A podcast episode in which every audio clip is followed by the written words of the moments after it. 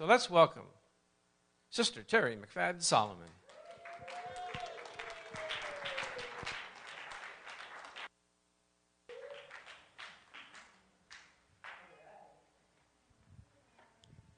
Good morning. It's good to see you. Are you excited about Jesus? Bless the people, darling. Bless the people. Amen. All right, I'll do my best. Where I come from, where, where's Ron and them? They, they, are they still? They went out. Yeah, we sing a little song, something like that in South Central LA. It says, "When I think about His goodness and what He's done for me, I could dance, dance, dance, dance, dance, dance, dance all night." That's the gospel song. When I think about his goodness and what he's done for me, I could dance, dance, dance, dance, dance, dance, dance all night. anyway, that's what the, that's what they that's what they sing on the south side. Okay. Good to see you. Are you glad to be here? Wow. I am always glad to be in the house of the Lord, and especially New Heart, with my good friends, the Canizeros, and all of the lovely people that I've come to know and love and appreciate. It's really good to be here. Amen. Well, um, this is your captain speaking. We are about to experience some turbulence. Please fasten your seatbelts. This is going to be uh, a message that uh, possibly may offend some, enlighten others, and uh, we'll see what the Holy Spirit does in this place. We're trying to kind of wait for the youth to come down um, because this is a message about uh, the battle for the seed. And the seed is our youth, our next generation. And so many of you may be saying, well, I am not a parent, so I don't have to worry about the seed. But remember this it takes a whole village. Right. It takes a whole village to raise a child. So uh, I don't know how you grew up, but in the neighborhood that I grew up in, if you did something on 42nd Street, by the time you got down to 40th Street, the neighbors had already told your mama, okay, what you what they saw you doing, what you were supposed to be doing, and what you weren't doing, okay. Um, and and where I grew up, and, and it's probably illegal now, but your neighbors would just jack you up by your collar, you know what I'm saying? And say, Have you lost your mind out here? You waiting and drag you down to your house. You, you wait till your mama finds out what you did. Uh, of course, all that's illegal now by way of the enemy. You know, I think we need a few of our community and village people, you know, to intercede. But now, you know, if you say anything to their kids, you know, you don't talk to my kids. You don't say anything to my kids, you know. And uh, I used to tell my children when they were in school, I said, you know, if the teacher calls me up and I have to come up to school, and at that time I was a working parent, I said, if I got to leave my job and come up to school, let me tell you something, the teacher is always right. But what if I did? I said, no, the teacher is always right. So that would kind of keep them kind of like, you know, she's going to be on the teacher's side no matter what, you know. So, uh, and if the teacher was wrong, I would say so, but I wouldn't say so in front of my kids because I wanted my kids to honor and respect those who are in authority. Amen. Amen. So, um, so I want to uh, preach. I said, you got your, fa- your fastened? You're all fastened up? Amen. Bring those youth down here. We got some seats down here. Tell them don't, uh, don't do in the back. Come on up front. Come on up front. I want to talk to y'all. I want to have a talk with you. So please come up front. Hello? Come up front. Come to Jesus. Huh? They, huh? Don't we have some youth? Okay, come on, youth. Youth, come up front. If you're like 18, I, I, I'm asking, I'm making a, a request. There you go. There you go, right over here. Go, right over here. That's where I want you. Amen. Hallelujah. Thank you, Jesus. Hallelujah. The rebellion is, is over. Amen. Praise God. All right. Can you just move that microphone, baby. Yeah, amen. Okay, so they're in, and we are ready to launch this rocket, okay? Amen. Well, Father, in the name of Jesus, Lord, I pray, Lord, that as we seek your face and seek your wisdom and your knowledge and your understanding today, we pray as we seek you, Lord, that the words that are written herein would be lifted from the pages, ride on the wings of the Holy Spirit, and find a permanent dwelling place in the heart of everyone who hears your word. I pray that this word, the seed of this word, would be multiplied abroad, Father, that we would know how to be wise in this dark day, Father, and how to bring light, Lord, to a dark world. We thank you now in Jesus' name. Amen. Okay, so I have for you today or your, if your seatbelts are fastened, I have for you at least one, two, three, four messages that I'm going to preach on the clock, okay, uh, uh, as quickly as I possibly can. Um, like I said, these, this could be a month long teaching that I'm going to try to cram into uh, one message as best I can. Amen. Uh, and it's a battle for the sea. So I want to start. I want you to just kind of, for your youth especially, I want you to get the movie Star Wars in your mind as I take you to the book of Revelation, okay? Revelation 12. So think about Star Wars. Think about those things that are out of earth, out of the earthly realm and into the space realm. Amen. So uh, in Revelation 12, there said there was a sign that appeared in heaven. It's Revelation 12 and 1.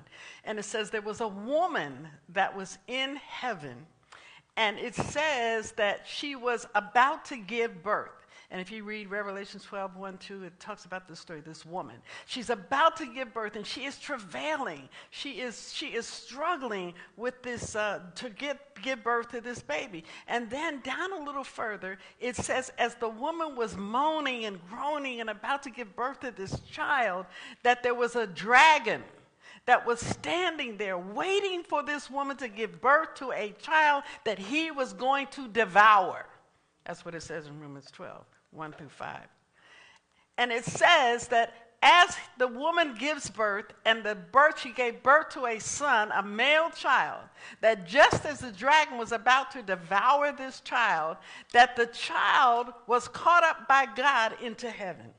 So if you notice that uh, uh, in, I've got some feedback or something going on in my microphone that's kind of bothering me a little bit. Um, okay, is that better? Yeah, that knocking sound. Okay, let's see. Get away from my face. Um, so as as she is about, as she gives birth to this male child, it says that a dragon comes to devour the child. And it says, as the dragon was about to devour the child, the child is caught up to heaven, and God catches the child and carries the child away to a safe place. And so, a lot of what we see in baby dedications is the, the priest or the pastor lifting the child up to God. And it's almost symbolic of what happens in 12:1 that I know the dragon is waiting to devour this child. So I am giving this child back into your hands, O Lord, that you might protect this child and keep this child safe. All of this is symbolism. Now, the Star Wars part. It suddenly changes scenes. And after this woman gives birth to the child, the child is caught up to God, and it says the woman, that woman, there's a place in the wilderness that is prepared for the woman where the woman is protected. Now, that's scene one. Scene two, Revelations, and it starts at verse 7, 12 and 7. If you have your Bible, you should open up and read with me, okay? In verse 7, it says this, and it's like a change of scene and a change in the action. And it says this, and there was a great war in heaven. And the devil and his angels fought against Michael and his angels. Now, I thought that's interesting because Jesus didn't even bother to come to the battle. So, y'all think that Satan is, is, is, is God's equal. He's not. He was created by God, he's not his equal. So, when the battle broke out, God said, you know, uh, send somebody to deal with him, okay? So, he sends Michael, the archangel, and he kicks Satan out of heaven and him and one third of the angels that followed Satan and believed him, he kicks them out of heaven. And anybody reading the Bible, anybody following along, does it say where they kicked him to? Huh?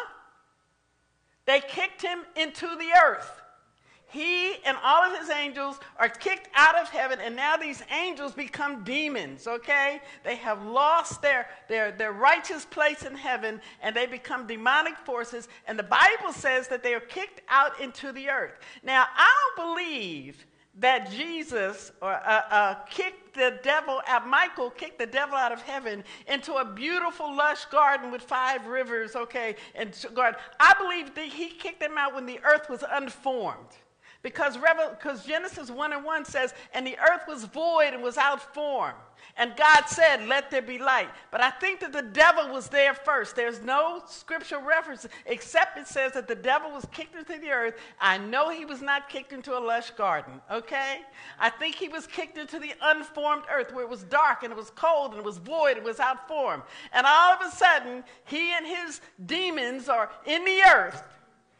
And one day, a voice says, Let there be light. And Satan, Satan's like, What?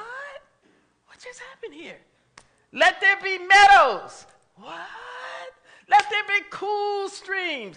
What? You know, and they're like, what's happening here? Let there be grass, let there be flowers, let there be trees. Now let's make the sea teem with fish, and it will reproduce. Watch what I'm saying. Read Revelations 1 when you get home. After its own kind. Say that with me, after its own kind. The fish of the sea will produce after, and then he said, and let there be the beast of the field and all kind of creeping things, and let them reproduce after their after their own kind. The only way they could reproduce after their own kind, according to God's creation, was there had to be a male of the species and a female of the species. And that is why Noah, when he built the ark, he took two of every animal and every being. Why did he take two? Because he needed what? A male and a female so that when the flood ceased and they went into this new place, they would be able to do what? Reproduce what? After what? Okay, so you see the process of creation. You got that? So now he says, let us make man after our own image in our own likeness. In other words, he's saying after our. He said, let us make man, and I will give them the male, and let us make them male and after their own kind, that they may replenish the earth, that they may be fruitful, that they may multiply after their own kind. So, guess who is standing in the shadows listening to this? Who's listening? And who else is listening? His demons. Like, what? You got to be kidding me. For real? He's, he's giving this creature that is like him authority and dominion in the earth? No way. This is, this is just too much. We've been in darkness and void, and now we've got green grass and trees for us to enjoy. And what does he do? He puts the man and the woman in charge. And not only are they going to be in charge, but they are going to reproduce after their own kind. And so we've got all of these people that are in charge and we're not. Yeah. We got to do something about this. Let's have a meeting. Okay. Deception always works well. Let's, let's, let's deceive them. And I want you to know that this serpent, this demon, is not crawling on the ground. He is standing up and he's beautiful because that's how God created him beautiful. If you, if you want to read back over some of the descriptions of Lucifer, he was beautiful. He had pipes. He was a singer. He was a musician. He was covered with all kinds of jewels. He was beautiful. And he says to the woman, he says, Has not God said such and such and such and such and such? And the woman said, Oh, yeah, well, uh, yeah, perhaps you're right. He says, You can touch the tree of knowledge of good and evil. Y'all know this. Do you know the story? You know the story? You know the story? And you know, she eats and she gives it to his husband, and then literally all hell breaks loose. Yeah. That's exactly what broke loose. And so I want to open this story in Genesis 3. In Genesis 3, uh, um, 14, where God is so angry that the man and the woman have disobeyed him. In Genesis 3:14 he says this. Then God said to the serpent, Cursed are you on the ground, and you will eat the dust for all of your days. Oh, this is so interesting. Because let me ask you a question, Charles. What did man what did God form man out of? The dust. And what does he do to Satan? He causes him to crawl and eat the dust. He says, Yeah, he says, You may hate man, but you are going to be reminded every day that you exist that he is above you. And he says this in 15. I'm fin- finishing my first sermon, okay? I will cause hostility between you and the woman. This is Genesis 3:15. And between your seed and her seed. And he, the woman's seed, will strike your head, and your seed will strike his heel. Hmm. Another translation says, I will cause enmity between you and the woman, and between your seed and her seed, and or her offspring and your offspring. He will strike your head, and you will strike his heel. Are y'all still with me? You, are we good? We good so far? Good. Okay. Um, so there's a war now between the woman's seed and the seed of the serpent. Now, here's the head scratcher. We know that God created all life. Is that correct? Amen. We know that Satan is sterile. He is not a creator. So, where does he get seed from? Where does he get offspring from if he is, cannot create life? Go with me to 58. Ooh, I wish somebody was taking notes. I wish people were writing this down because you're going to need this. I'm telling you, the war is coming. It is here, and you need this. You need to write this down. It says in Psalms 58 3 Even from birth, the wicked go astray. From the womb, they are wayward, spreading lies as soon as they go forth from the womb. What does that mean? How can you be wicked from the womb? How does that work? Well, if the mother is doing drugs, then you got what? We know what it is a drug baby. Hello, anybody? Talk to me. Talk to me. Have you ever heard of a drug baby? Have you ever heard of a woman? Have you ever heard of a club baby? Do you know what a club baby is? Those are girls that go out partying on the weekend and get pregnant, don't even know who the father is. And they end up on, what's that show on TV? Mari, uh, Maury Povich? You know, that is sad. Well, we are going to see was it Father A? Was it Father B? Was it Father C? Was it Father D? You are the Father. That's sad.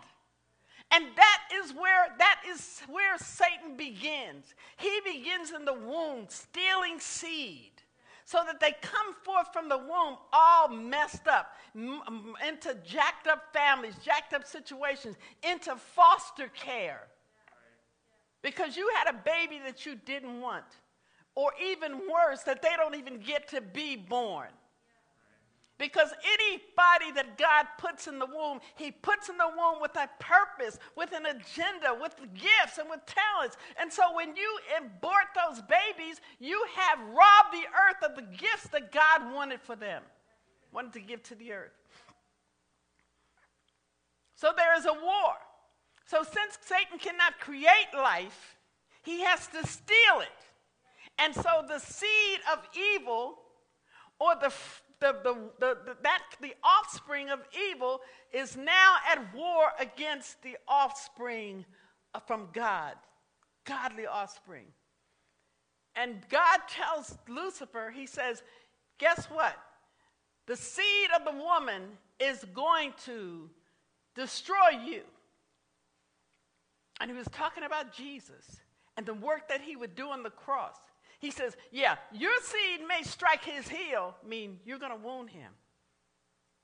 But he is going to totally destroy you.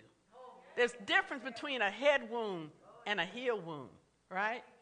Okay, that's the end of sermon one. Somebody say amen. Anybody want to get saved yet? Amen. All right.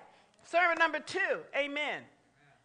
So if there's a war between Satan's children and the children of God, are anybody seeing this in the earth now? Anybody seeing it? Raise your hand if you're seeing the war that's going on. How does he recruit seed? How does, how does Satan go about finding children that are going to serve him as opposed to children that are going to serve God? I want to give you three ways that he goes about recruiting seed.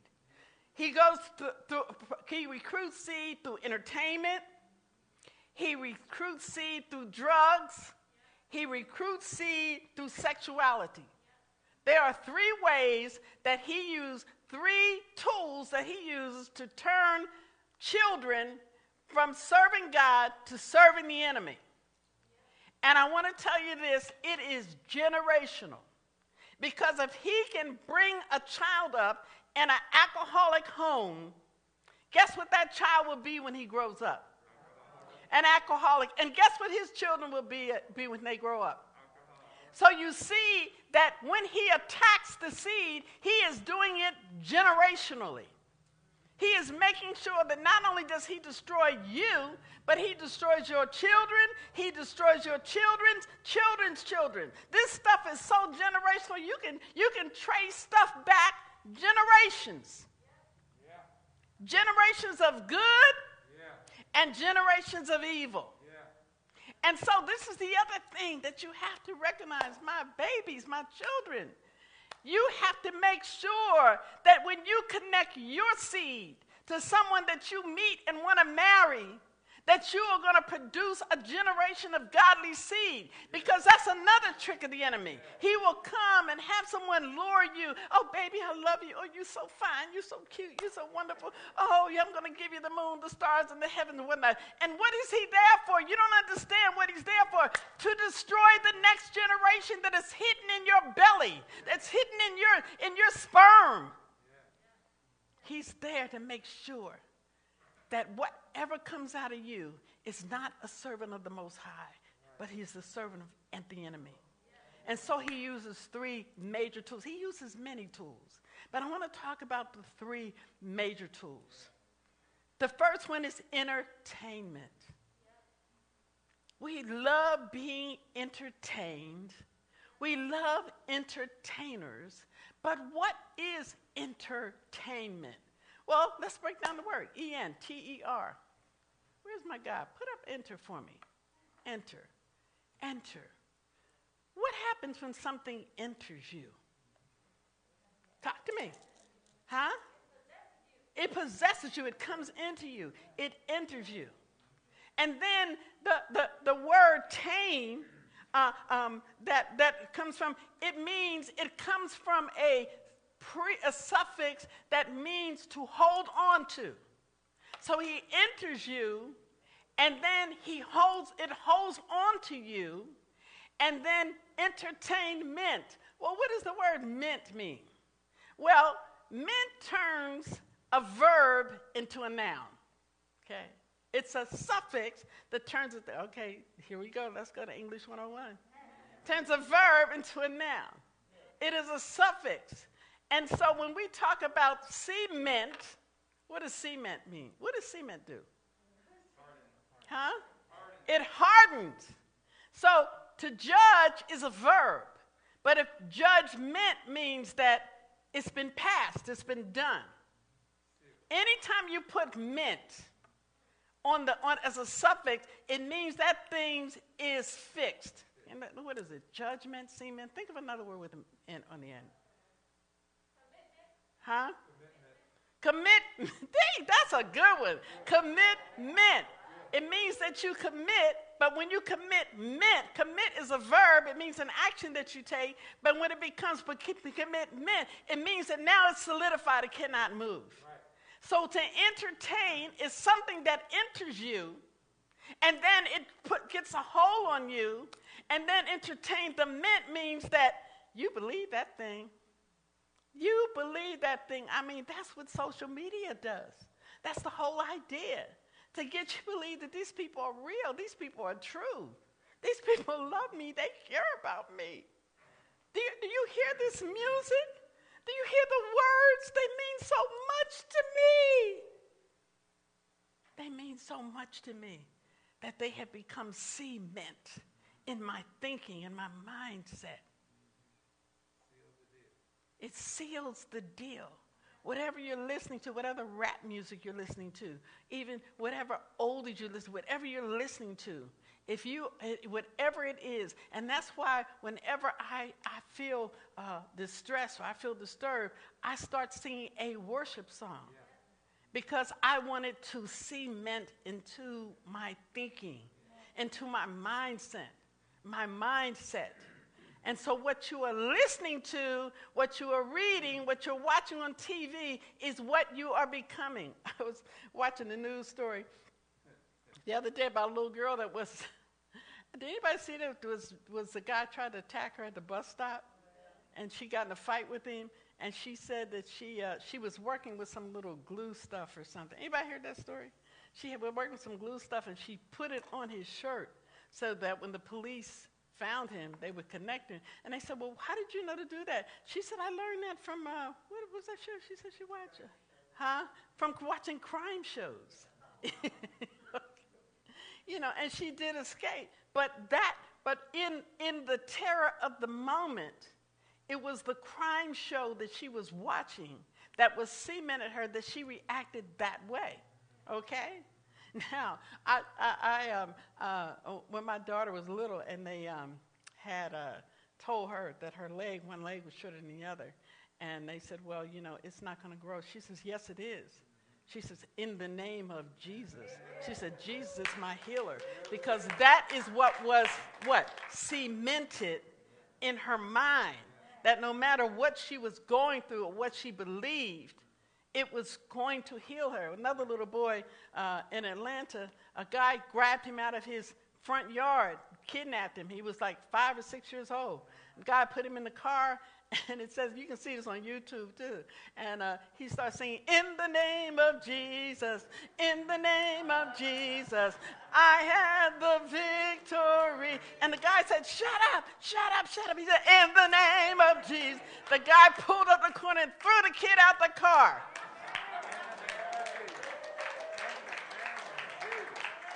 In a time of crisis, whatever we cement into our mind, what we have ever we've entertained ourselves with, with the Word of God or or some junk that we see on TV that has become our reality.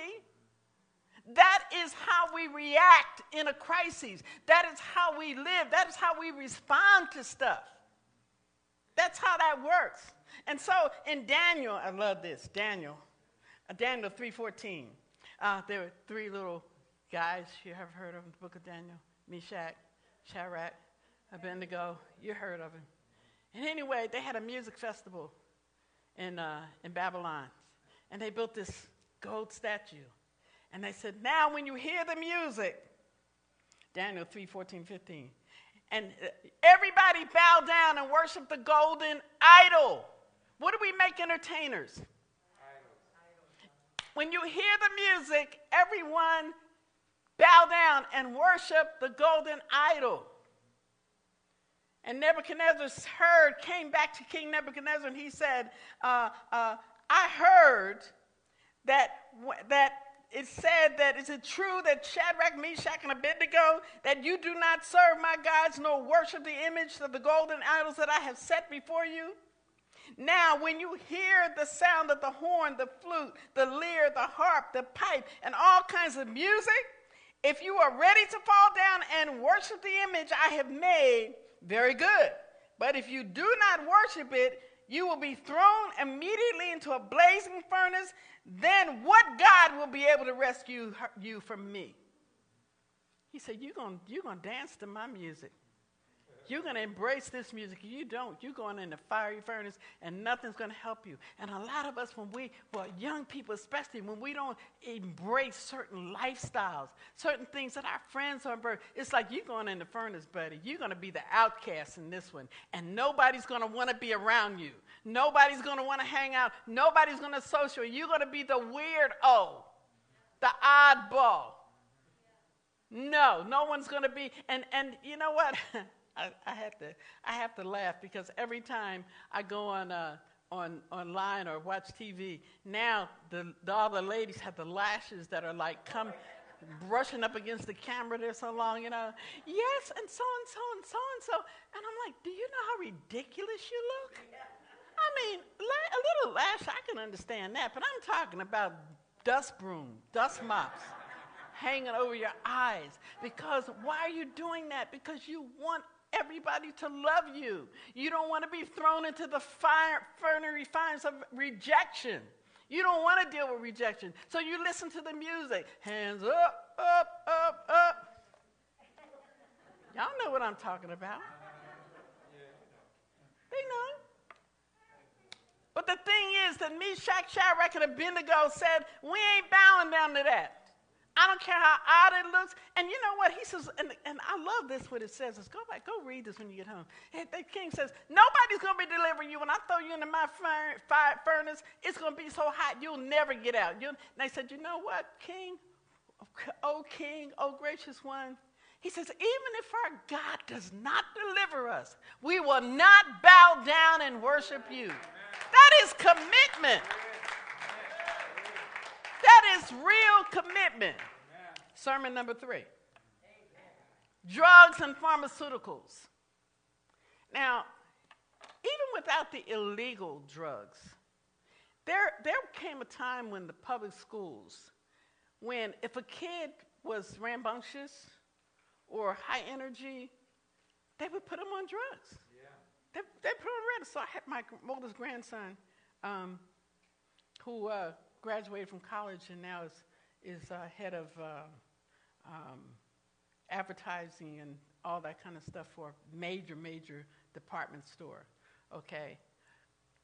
Doing very well in life, he and his family. But when he was like seven or eight years old, he was a rambunctious little kid. And so the teacher says, We're going to put your child on Ritalin. Okay? Because they're, they're, they're, uh, they called them ADD. They gave some title, reason why. She said, You ain't putting my child on no medication, you know. And so she began to homeschool him, and she homeschooled him all the way through to high school. He got a scholar, college scholarship, graduated from college, and now is doing very well. But had she allowed them to do that, you know, so parents, listen to me, grandparents, when they try to put your kids on drugs, you better start looking for an alternative. Yeah. You know, I mean, and I know that if you pray, that God will provide a way. Now, am I saying don't put your kids on any drugs? Of course not. There are times when your kids, for one reason or other, are going to need to be medicated. But just jumping up as your first choice because somebody told you, uh, because that's what you have to do, you better think it through and you better know because it's going to change the, the course of their life. So what happens? Oh, this is what disturbs me. Charles, this disturbs me. The fact that they would legalize vaporing, vaping, that they would legalize marijuana, and then be stupid enough to put TV commercials saying, don't vape, don't use drugs. Well, what the heck did you legalize it for? And I'm going to tell you something. In my generation, the parents would stand up and say, Oh, no, you're not legalizing this for around my kids. The church would stand up and say, Oh, no, that's not going to happen. But now we just kind of sit back in our cozy, you know, and let them pass whatever bills we want to pass because we don't want to be the bad guy. We don't want anybody to talk about us. Even pastors sitting back with a do nothing attitude. Yeah. Well, you know, that's the way things go. There was certain music, literally. I'm telling you, young people, you weren't there, but I'm telling you that during the 60s and the 70s, 50s, 60s, and 70s, if they tried to put Little Richard on the radio, and y'all don't know who Little Richard is, but he has some wild songs, okay? And I, you ain't playing Little Richard on this station. That's not going to happen. The preacher would come down, the priests would come down, the mothers would come down. They would turn that station off. They would go to the record stores and, and, and stop them from selling it because they didn't want their kids exposed to it. Now we do nothing to defend our children. We say nothing, we do nothing. And I'm trying to get you to get up and defend the faith, to protect your seed, get in the battle. Well, I don't have any kids. You have grandkids, you have nieces, you have nephews. Defend them. Yeah, yeah, yeah, yeah, yeah. That's somebody else's job. It's your job. It's the job of the village to protect them. What am I on now? Sermon number five? Oh, yeah, sermon number four. The whole drug culture. They've legalized drugs. And let me tell you something. A lot of people are saying this whole thing well, marijuana is not addicting. Well, come to my house and I will show you pictures of all my addicted marijuana family members. It becomes a dependent drug and it becomes a gateway to other drugs. And I know it's popular. How many of you are tired of hearing fraternities that made guys drink so much alcohol that they literally died from alcohol poisoning? How many kids have their, the whole trajectory of their lives have been changed because when they were in college they started drinking? And that became the way they solved their problems. Well, I, I don't drink a lot. I only drink on the weekends. I'm on the social, but that's the door that's open.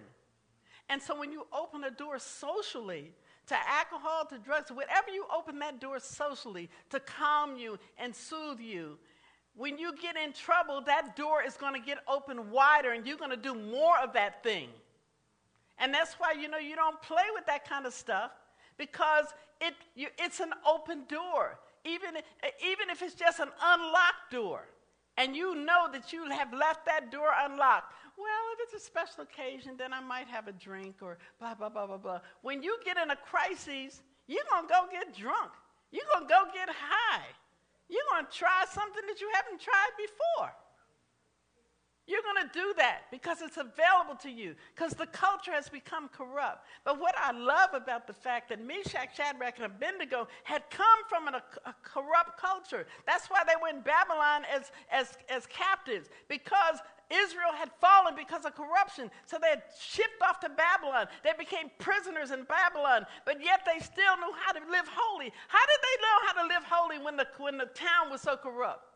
Because one preacher, Jeremiah stood up, took the heat, was willing to go to jail, was willing to be beaten, abused, whatever, just to put the word out there and say, don't go that way. Amen. Don't follow that. Amen. It's destruction. It is the devil trying to steal you from God. Amen. What is the devil trying to do? He's trying to steal your future from God. Everyone that comes out of the womb, the first thing he tries to do is make you feel like, oh, I'm nobody. I'm nothing. I'm nobody special. I don't have any gifts. I don't have anything. How do you know you ain't lived long enough? I was a big mouth when I was little, always telling lies. Anything I wanted to get out of, I would tell a lie. And my mother said, You're just a little liar. That's all you are. You just lie, lie, lie. And you know what my dad said? She's not a liar. She has a vivid imagination. And I be, went on to become a writer. He said, She tells the best lies ever. She is so creative with her lies. She doesn't just tell you a lie and stumble through it, she paints a picture of what she said happened, even if it's not real. He said, That's a gift. My father recognized it when my mother didn't.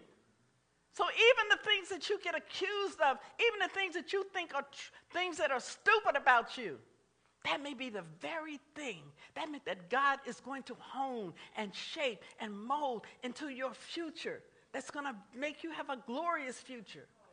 Don't let the devil tell you negative things about yourself. Every high fashion model that I've seen, you see pictures of them when they were little. Uh, uh, uh, Say, Dad, that was Cindy Crawford at 12? You don't know what the future, don't give up on yourself before you know and, and start taking drugs because you can't stand yourself, start cutting yourself because life is so horrible. God wants to turn your wounds into weapons. The very thing that you go through as a child is the very thing that you're going to be strong in as an adult. I was abused as a child. You know what my first ministry was when I became adult? To abuse people. God turned my wounds into weapons. So whatever you're going through, if you're a person that's going through depression, pray until God brings you out of that. And guess what your ministry will be down the road? Helping people come out of depression. And you do it with the word of God. Final sermon. You ready? Am I doing okay? Am I doing okay?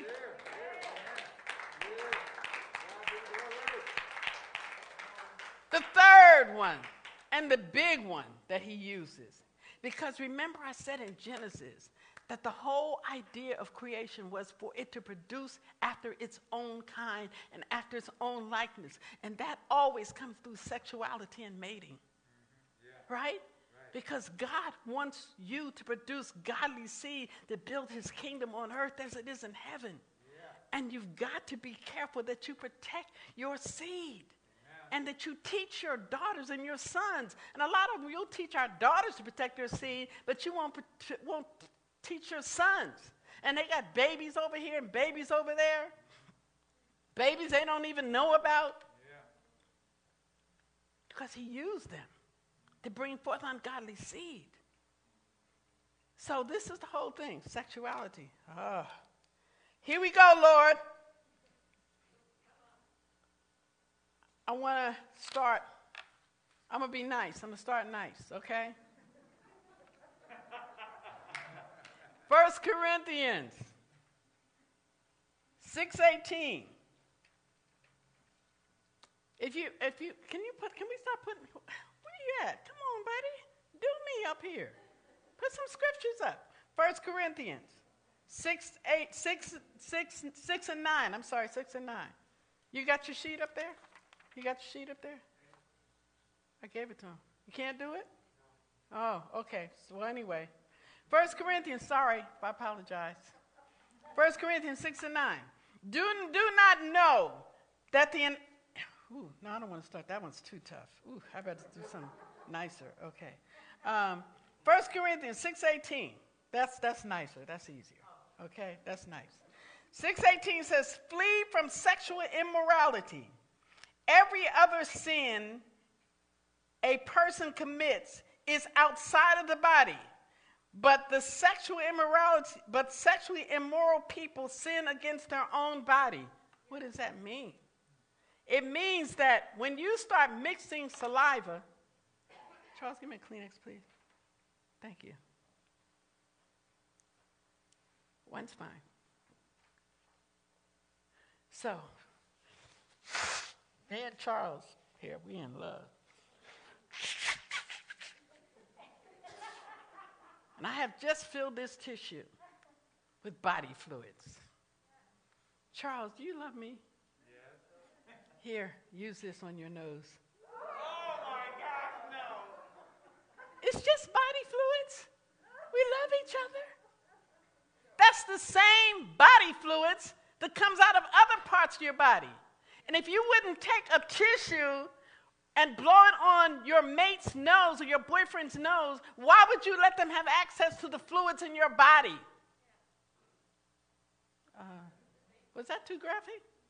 No. If you had a sore on your arm and you put a band aid on it, okay? And then your friend had a sore on their arm, say, hey, I, I, I, you can use my band aid. You wouldn't do that, would you? And what happens is, if you say, if you have a band aid on you, where's my little tissue? I'm gonna use this. This is a band aid. And this band aid represents the person you love. This is you and me. We are one. We are together. I love you forever. And then you meet somebody else and you strip off that band aid and say, Come here. now you. I love you. You and I, we're together forever. And then that didn't work out. You take the band aid off. You meet somebody, this is the one. I love you. What have you just done? wait a minute, you might be missing this. You're thinking about the fluids and everything that you've exchanged, but I'm talking about the glue that holds the band aid on. So you think that you can stick in a relationship, but when you go from relationship to relationship to relationship, what happens to the glue? You have lost your glue, and then you meet the right person, they're the perfect person for you, and you got no stickability because you've given it all away. So when he says, flee immorality, for every sin that a person commits is outside of the body, but sexual sin, you really impact your body. That wasn't too bad, was it? Second, 1 Corinthians 10 8. Here's a, here's a friendly reminder that the writer is reminding of what happened in the Old Testament. It says, We must not indulge in sexual immorality as some of them did, talking about the Old Testament, and 23,000 fell in a single day. What did that mean? It means that a plague broke out and they had no penicillin. And people were just dropping like flies. It was like COVID 19, but sexual. He said people just died. So he said, Well, we got, we got antibiotics now. Guess what? A lot of people cannot have babies to this very day because they had some kind of sexually transmitted disease and it left them sterile. A lot of people cannot have babies today because they had so many abortions that the whole uterine wall is totally destroyed and now they can't hold the baby. So don't think, don't, don't think that using abortion as your birth control is going to protect you. Maybe for that moment, from that life, but the guilt that's going to follow that, the infertility that's going to follow that. Am I being too graphic? Just say yes if I am. Y'all are awfully quiet. Okay, here's the big one. Because now we live in an age where there are all kind of sexual choices that people are making. And so 1 Corinthians 6 9 says this. Do you not know, if you have your Bibles, underline this one. Please underline this one. For all the social, political, legal arguments that they have, it says this 1 Corinthians 6, uh, uh, uh, 6 and 9, this is the one I held back because I figured y'all weren't ready for it, okay? Is do you not know that the unrighteous will not inherit the kingdom of God? What does that mean? Will not inherit the kingdom of God. What does that mean? You ain't going to heaven. Okay. So, want to get clear. I did, this is not the book of Terry, okay? This is the book of Corinthians.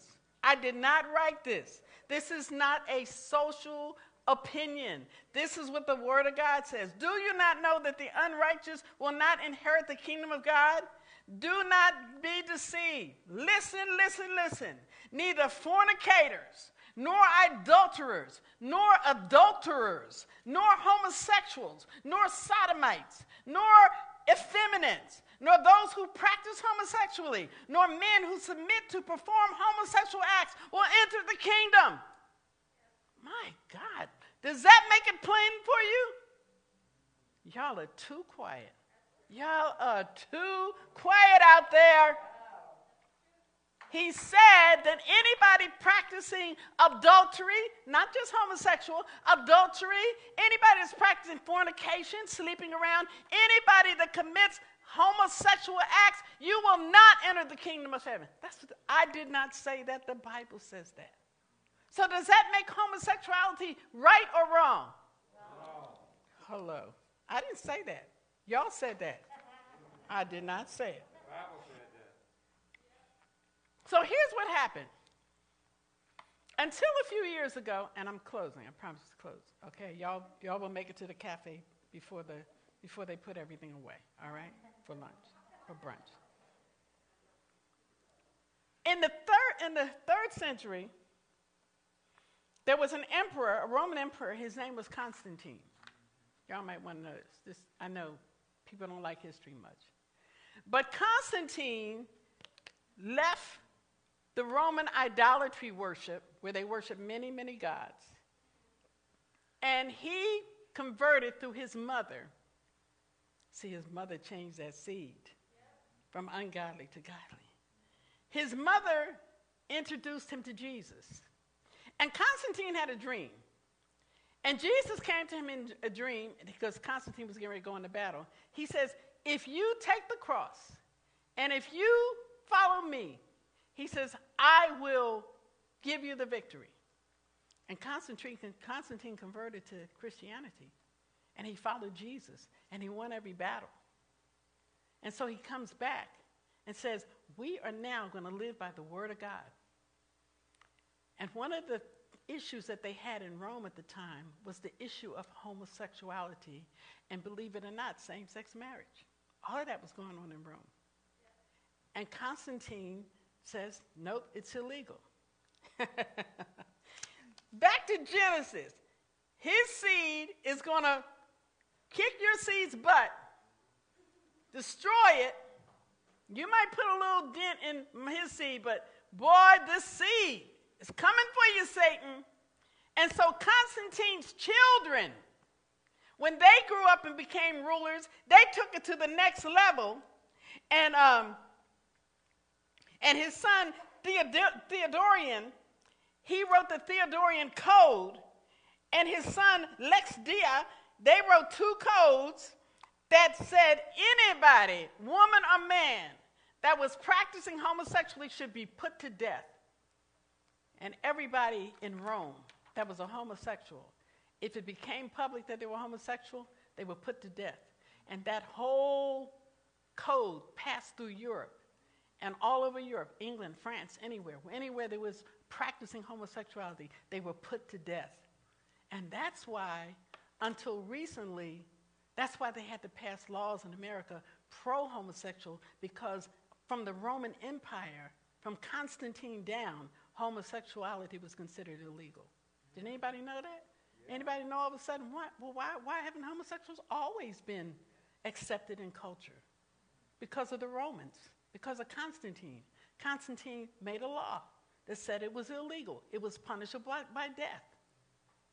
And so, all of a sudden, a generation grew up and said, you know what? We're tired of being in the closet. You know, I don't care what Constantine said. But let me tell you what Constantine based this on. Go to Leviticus, write this down Leviticus. Leviticus 18, 22, 20, uh, uh, 22, and 20, 13. Leviticus 18, that whole thing, verse 22, verse 20, and verse 13, all three, the book of Leviticus. It says, A man should not sleep with a man sexually, a woman should not sleep with a woman sexually. It says, For in doing so, it is an abomination to God. And let me tell you what an abomination is. Are y'all still here? Y'all about to die. I know. Oh my God, is she going to ever stop?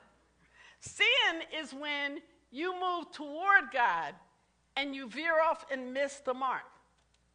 An abomination is when you turn your back. I am not even interested in what God has to say. That's an abomination. He said, it's an abomination.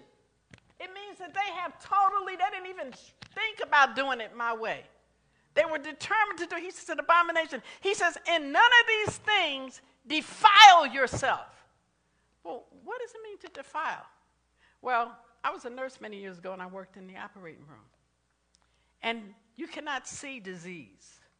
But when you pass instruments to a doctor, if something falls, if something gets contaminated by getting out of the sterile area, it is known as defiled or contaminated. And you have to break down the whole area and start all over again because even though you cannot see, somebody is on that table with their body wide open. And what you cannot see can kill them later on. So when he says, in none of these things defile yourself, he's saying, don't contaminate yourself. You don't understand. If you do this, you will die. He says, and the earth will vomit you out. Romans, this, I'm telling you what Constantine went by. Romans 1 24, 20, 20, Romans chapter 1, verse 24, 27, it goes on to talk about homosexuality and how it's a, it's a destructive behavior. let me tell you, I am not saying anything about what I think about homosexuality. I am telling you the history and what the Bible says about it. So now it's up to you to decide who am I going to follow? Because right now we have a new wave that was not with us 20 years ago called transgenderism, where you can take hormones if you're a woman and you can become a man. Or if you're a man, you can take hormones. You can take estrogen and become a woman. If you're a woman, you can take testosterone and become a man. The problem is that it will increase your risk of heart attack if you do that. Severe liver dysfunction, dysfunction high blood pressure, um, uterine uh, uh, and breast and ovarian cancer, abnormal hair growth on face, chest, and other areas, depending, changing your voice. These changes are permanent. Irritability, aggressiveness, recklessness, dangerous behavior, increased risk of depression and psychotic symptoms, and the highest rate of suicide of any other group. And because of all of the hormone replacements, it says 10, 10 years. Uh, is this right, Charles? Suicide will, will, is something that is inevitable or some kind of sickness within a 10 year period.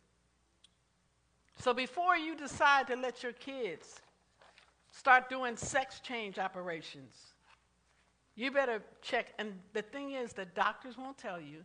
They will not tell you that this practice is not even approved by the FDA, but they're just doing it. They're not telling you that your kids can go and have this done without your permission. That's what's going on. And why is it going on?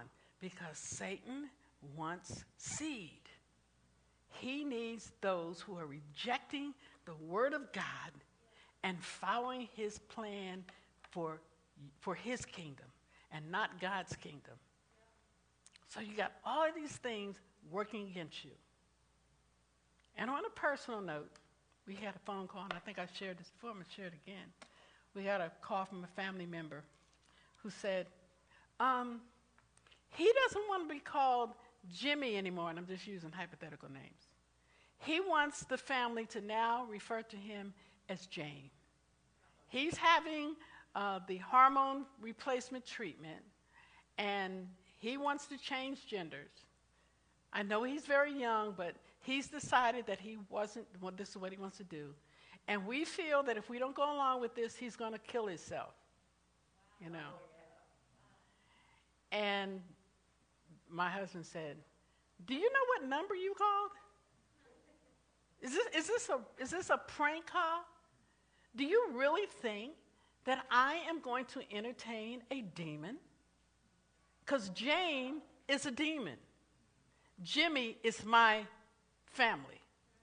Jane is someone who wants to invade Jimmy.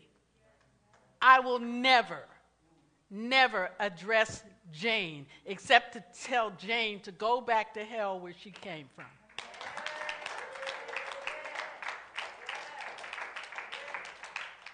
Do you think our family liked us for coming in that situation? For coming to that, talk to that? Do you think they liked us? Well, you're just old and cranky. You know, you, you just don't understand modern life. I understand that 20 years ago there was no hormone replacement. There was no Jane. So I am not going to submit, and it's going to take courage. And like I said, it's not our opinion.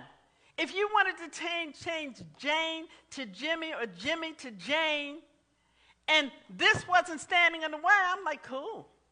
You know, go for it. That's what you want to do. But the Word of God, I have to honor and respect because this is the same Word that puts food on my table that puts health in my bones, that puts salvation in my soul, that puts peace in my home. So why would I go to a part of it that I just don't happen to agree with, that I know is demonic and satanic? According to God, who know that I know that if you go this way, you're not going to enter the kingdom of heaven. according to not me, but the word, why would I make one part of the word valid and the other part of the word invalid? You've got to decide. Either you're going to believe the whole counsel of God's word or take it and throw it in the trash. Yeah. I know that's right. Either it's all or nothing. Yeah. When you're dating someone and you're in a committed relationship, and you say, and they say, let's go to the movie Saturday. And you say, well, no, I've got a date with Harry on Saturday. Well, what about Sunday? Oh, no, I'm going to be with Mike on Sunday. Wait a minute. I thought we had a thing. Yeah. Either we have a thing or we don't. Yeah. And if we have a thing, don't be talking about Harry and Mike and who all them other people. It's you and me. And God says you can't go around believing what you want to believe and doing what you want to do. Either you believe my word or you don't. That's your decision today. That's your decision today. Because it's going to happen in your family. I had, uh, my friend said uh, her, her sister had a wedding in her backyard. Her, her daughter, her, who was used to be her son, became a daughter, and he married a woman, and two girls walking down the aisle, both of them had wedding dresses on. And she cried and cried and cried. She says, I love the Lord, but I love my son. And what happens is we love our kids, so we want to go along with this. But who do you love more? The thing is that we are believing God in our family. We are trusting God that if we stand on His word, that He's going to bring our family members out of this. Yeah. Know that's right. I'm believing it. I'm believing it. I'm believing it. Or either they are going to have to respect us and know that this is God's way. Walk there in it. And at some point, they'll come back to God. That's what we're believing. That's what I want you to believe. If they're on drugs, you got to believe that they're coming back to God. I'm telling you, when Charles and I were coming out here on the car this morning, the Holy Ghost fell in our car, and we were believing God for family members who are just all over the place, doing drugs, doing the sexual things, and you know, all over the place. And we said, you know what? No, no, no, no, no. Either we will not waver in unbelief concerning the promises of God. We're fully persuaded that what God promised, He's able to perform, and therefore it's accounted unto us as righteousness. Oh, so now you a Bible thumper. Yeah! And I'm a Holy Ghost roller, okay? I'm a devil chaser, okay? I'm a heaven bound. Yeah, I'm all of that. You can call me what you want. And God is looking for young people who will be on fire for Him, who will be willing to go in the furnace for Him and say, I will not bow down to your way of doing things. And it takes courage. And so many, the devil has just punked you. God said, That's okay. I've got me some seed. They are not punks, they are powerful. They are priests unto me. I dare you to be bold for God. I dare you to make a decision about how you're going to live your life. Most pulpits won't even mention this because pretty soon it's going to be against the law to mention it. You're going to be ostracized, even mentioned. Pastor Chuck, right now we speak protection over this church that we have spoken against unrighteousness. And Lord, I pray that you would not diminish the church because of it, but you will add to the church. In Jesus' name. You will multiply righteousness in this house. In Jesus' name. Father, I thank you. There may be someone right now, and you're saying, I'm praying for my family. I'm praying for my family member. I'm praying for my children. They have gone astray. They have become seeds of the enemy. They are, are, are undecided. One day they're in, the next day they're out. I want to make sure that I am righteous before the Lord. If that's you, just stand up right now or stand and stand up for someone right now. And I want to pray with you right now. You're standing for someone in your family. You're standing for your friends. Do you have friends that are caught up with the enemy? Stand up for them right now. Say, yeah, I'm standing up for them right now. I'm standing up for my friends. There's a song up there that says, Talking to Jesus. Do you have that? Do you have it up there? You don't? You do? You don't? Because I'm going to pray for you. Father, in the name of Jesus, Father, I pray that you would stir up our faith, stir up our desire and our will, Lord, to be righteous, especially among our young people, Father. I pray right now, Lord, that they would not live in fear of the enemy, of their peers evil. Lord, and they would decide to be bold for what is, they know the word of God saying, for what is holy and for what is right. I pray, Lord, for the sons, the daughters, the grandchildren, the nieces, the nephews, the mates, the wives and husbands that are sexually confused. They're into all kinds of pornography. Job says, I made a covenant with my eyes not to look upon anything that is evil. Job made a covenant with his eyes concerning pornography, concerning evil things. So, Lord, I thank you. Lord, I know that you hear from heaven. Just speak their names under your breath right now. Just speak their names under your breath. Hallelujah. Hallelujah. Speak their names under your breath right now. Speak deliverance to them. Speak holiness. Speak to their minds right now, their minds may be set free. Speak to them right now, Lord. Lord, send your ministering angels, Lord, to touch them, to transform them to what is right. Not my will. Lord, it's not about my will. Thy will be done in the lives of my loved ones. For I ask it in Jesus' name. Amen. If there's anyone here, you say, I am not in a right relationship with the Lord Jesus Christ, but I want to be. I want to enter into heaven when this life is done. If that's you, just raise your hand. Just raise your hand right now. Hallelujah. Praise God. I see you, brother. I see you. I see you. I see you. And just say this prayer with me. Some of you need to rededicate. You've fallen away from God. And you need to rededicate your life. Just say this with me Lord Jesus come into my heart. Forgive me of my sins and become Lord and Savior of my life. I receive you now as my Savior. Thank you, Jesus. Amen.